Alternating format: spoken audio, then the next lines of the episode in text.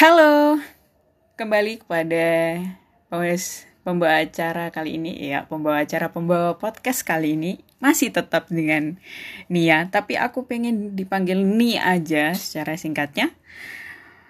Um, udah sekitar tiga mingguan mungkin ya aku nggak bikin podcast. Ya karena alasannya banyak tugas dan di semester 6 mungkin yang merasakan semester 6 di perkuliahan sangat berat untuk tugas akhirnya yang jelas. Ya sekarang di hari Kamis tanggal 21 Mei 2020 hmm, malam-malam yang sunyi enak banget buat podcast kali ini ya. Lihat-lihat berita sekarang lumayan banyak sih tentang kasus-kasus mental illness. Mulai dari Hmm, semacam kayak kemarin kas bukan mental ini sih lebih tepatnya kas kasus-kasus mengenai um, kesehatan mental juga ada. Seperti pembunuhan yang dilakukan anak SMP atau SMA ya lupa aku. Um, itu cukup mengagetkan dan sedih sih. Dan sisanya aku sedikit uh, cerita sih sedikit cerita. Banyak teman-temanku yang kadang nih itu ngechat uh, kayak gini nih bener gak sih ini kalau aku OCD gitu? Um, aku kadang juga kasihan sih kalau kadang kalau dengar teman-teman itu pada udah self diagnose sendiri. Padahal belum tentu self diagnose mereka itu benar gitu loh dan lebih parahnya lagi ternyata mereka tahu mereka OCD itu dari internet atau lihat film gitu. Lihat film mengenai ya beberapa mental illness. Yang kita tahu tentang mental illness yang paling bagus sih filmnya itu Joker ya. Tapi di situ ketika kita nonton film tersebut kita jangan justifikasi diri kita seperti yang ada di film tersebut atau penyakit yang ada di film tersebut. Kenapa? Uh, self diagnose itu juga sih istilahnya gini loh kita kalau terlalu berpikir kalau kita wah aku ini ngalamin depresi nih wah temanku kok kayak gitu jangan-jangan dia bipolar atau jangan-jangan dia itu mengalami PTSD sebenarnya sih uh, gimana ya? Ketika kita baca artikel seperti men tema-tema mental illness itu tuh baik banget sih, bagus banget malah. Itu kan nambah wawasan kita kan. Jadi kita lebih aware sama mental illness, jadi kita tahu oh jadi me ada toh ternyata mental apa ya katakanlah ternyata ada loh kayak orang kayak kayak kena bipolar habis itu dan lain-lain oh ternyata seperti ini bukan manusia yang berbeda istilahnya kayak gitu. Yang kita tahu sendiri kan untuk orang yang kena mental illness itu kebiasa biasanya atau problem kesehatan mentalnya itu ada di salah satu masyarakat Indonesia atau di lingkungan sekitar kita mesti mereka dapat just apa ya penilaian yang tidak baik berasa kayak penyak apa ya yang dialami seseorang tersebut itu adalah um, seperti hal yang menjijikkan yang beramah yang saya tak ketahui dari masyarakat. Yang kedua, uh, penyakit tersebut itu seakan-akan kayak bakalan menular dan malah menjauh teman-teman kita. Ya benar sih ada beberapa yang kita harus memiliki batasan pada mereka. Tapi di sini aku lebih akan membahas mengenai self diagnose. Self diagnose itu apa sih? Self diagnose adalah diagnosa diri sendiri dengan pemahaman yang didapat pada diri kita sendiri terhadap problem diri atau mental illness.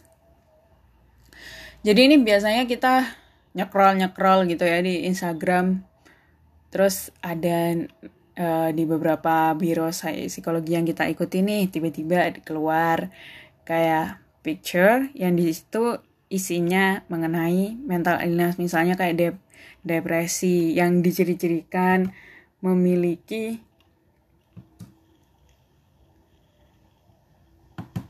kayak misalnya nih contohnya awalnya bipolar mania lah dicontohkan aja gitu ya.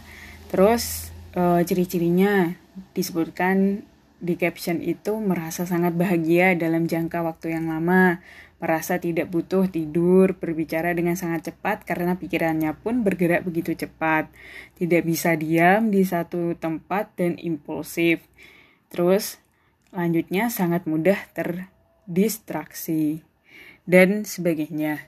Lah, ketika kita membaca kayak gitu, kadang tuh dalam diri kita kayaknya aku deh, kayaknya aku deh. Kayaknya aku bipolar gitu. Um, kalau kayak kayak apa ya istilahnya pikiran kayak gitu juga itu juga nggak baik gitu loh. Pertama kenapa nggak aku bilang nggak baik? Uh, ketika kita terlalu memikirkan apa ya penyakit tersebut. Bukan penyakit sih. Uh, terlalu berpikir bipolar itu ada di diri kita itu tuh akhirnya kita jadi overthinking kan. Ketika kita overthinking terus-menerus, kita merasa akhirnya semakin cemas. Dan lama-kelamaan juga apa yang menjadi ciri-ciri tersebut bisa terjadi dalam diri kita. Ini juga sebaiknya sih kita kayak lebih apa ya kita hmm, lebih kayak menyaring informasi apa aja yang kita peroleh. Jadi kita ketika kita dapat informasi tersebut, kita nggak boleh justifikasi ke kita, bahkan menilai diri kita seperti itu gitu loh. Kenapa? Takutnya semakin cemas kalian akan semakin kayak merasa depresi, unless kayak gitu, terus merasa kayak aduh kok gini sih kayak semakin kamu lah semakin drop gitu loh. Kecuali ketika kamu gini beda sikap ketika kamu membaca kayak gitu dan kamu merasa mungkin tiga ciri-ciri itu tersebut ada di dalam diri kamu um, lebih baik kamu konsultasi seperti ke psikiater atau psikolog. Kenapa?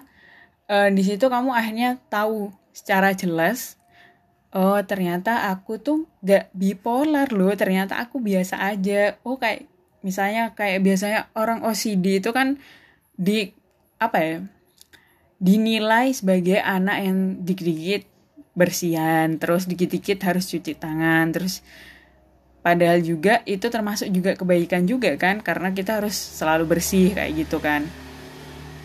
Itu uh, ketika kita menjudge diri kita OCD itu tuh nggak boleh. Yang jelas nggak boleh lebih baik kalian konsultasi ke dokter atau psikiater atau psikolog. Dan gitu tuh kalian lebih oh akhirnya kalian lega dan kalian akhirnya juga dikasih tahu informasi tambahan apa sih yang disebut OCD itu gitu loh. Hmm, mungkin itu aja sih untuk self diagnose. Karena self diagnose itu tergantung pada diri kalian sendiri self diagnose itu kayak misalnya kalian udah diagnos oh ini ciri-ciri kayak kayak kalau kalian ngambil istilahnya ngambil keputusan untuk ke konsultasi ke ahlinya itu lebih baik daripada kalian menilai diri kalian sendiri. Padahal belum tentu mental illness itu terjadi pada diri kalian gitu loh. Takutnya nih uh, itu mengganggu diri kalian malah menjadi depresi. Itu kan ya kita nggak mau lah kita jadi depresi gara-gara memikirkan saat dua atau tiga ciri penyakit tersebut ada di diri kita gitu loh. Seperti itu. Jadi aku harap teman-teman sekalian itu tuh please jangan self diagnose ketika emang sih informasi kayak mental illness itu sekarang berkembang banget pesat banget. Itu berarti menunjukkan kita udah mulai aware sama mental illness tetapi di sisi lain juga kita tuh uh, ketika self diagnose jangan lupa kalau ketika kalian udah menilai diri kalian sendiri segera konsultasi ke ahlinya. Karena tidak menutup kemungkinan kalian sebenarnya nggak mengalami mental illness tersebut. Jadi so podcast kali ini cukup segitu aja ya. Maaf ya mungkin seki apa ya aku masih belibet karena masih newbie dan aku belajar gimana caranya nggak belibet gitu. Oke. Okay.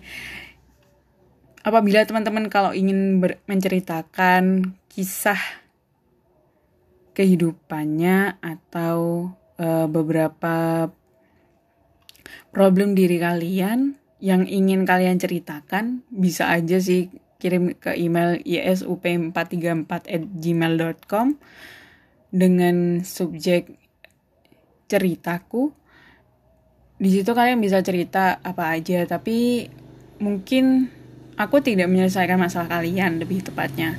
Karena aku juga bukan ahlinya aku masih S1 juga belum belum sarjana malah masih masih proses pendidikan lah ini. Jadi aku harap kita saling share dan kamu bisa nyaman gitu loh untuk cerita karena nggak semua orang bisa cerita tapi kalian hebat kalau misalnya kalian bisa menyadari emosi kalian dan menceritakan apa yang kalian alami. Sekian, terima kasih. Bye.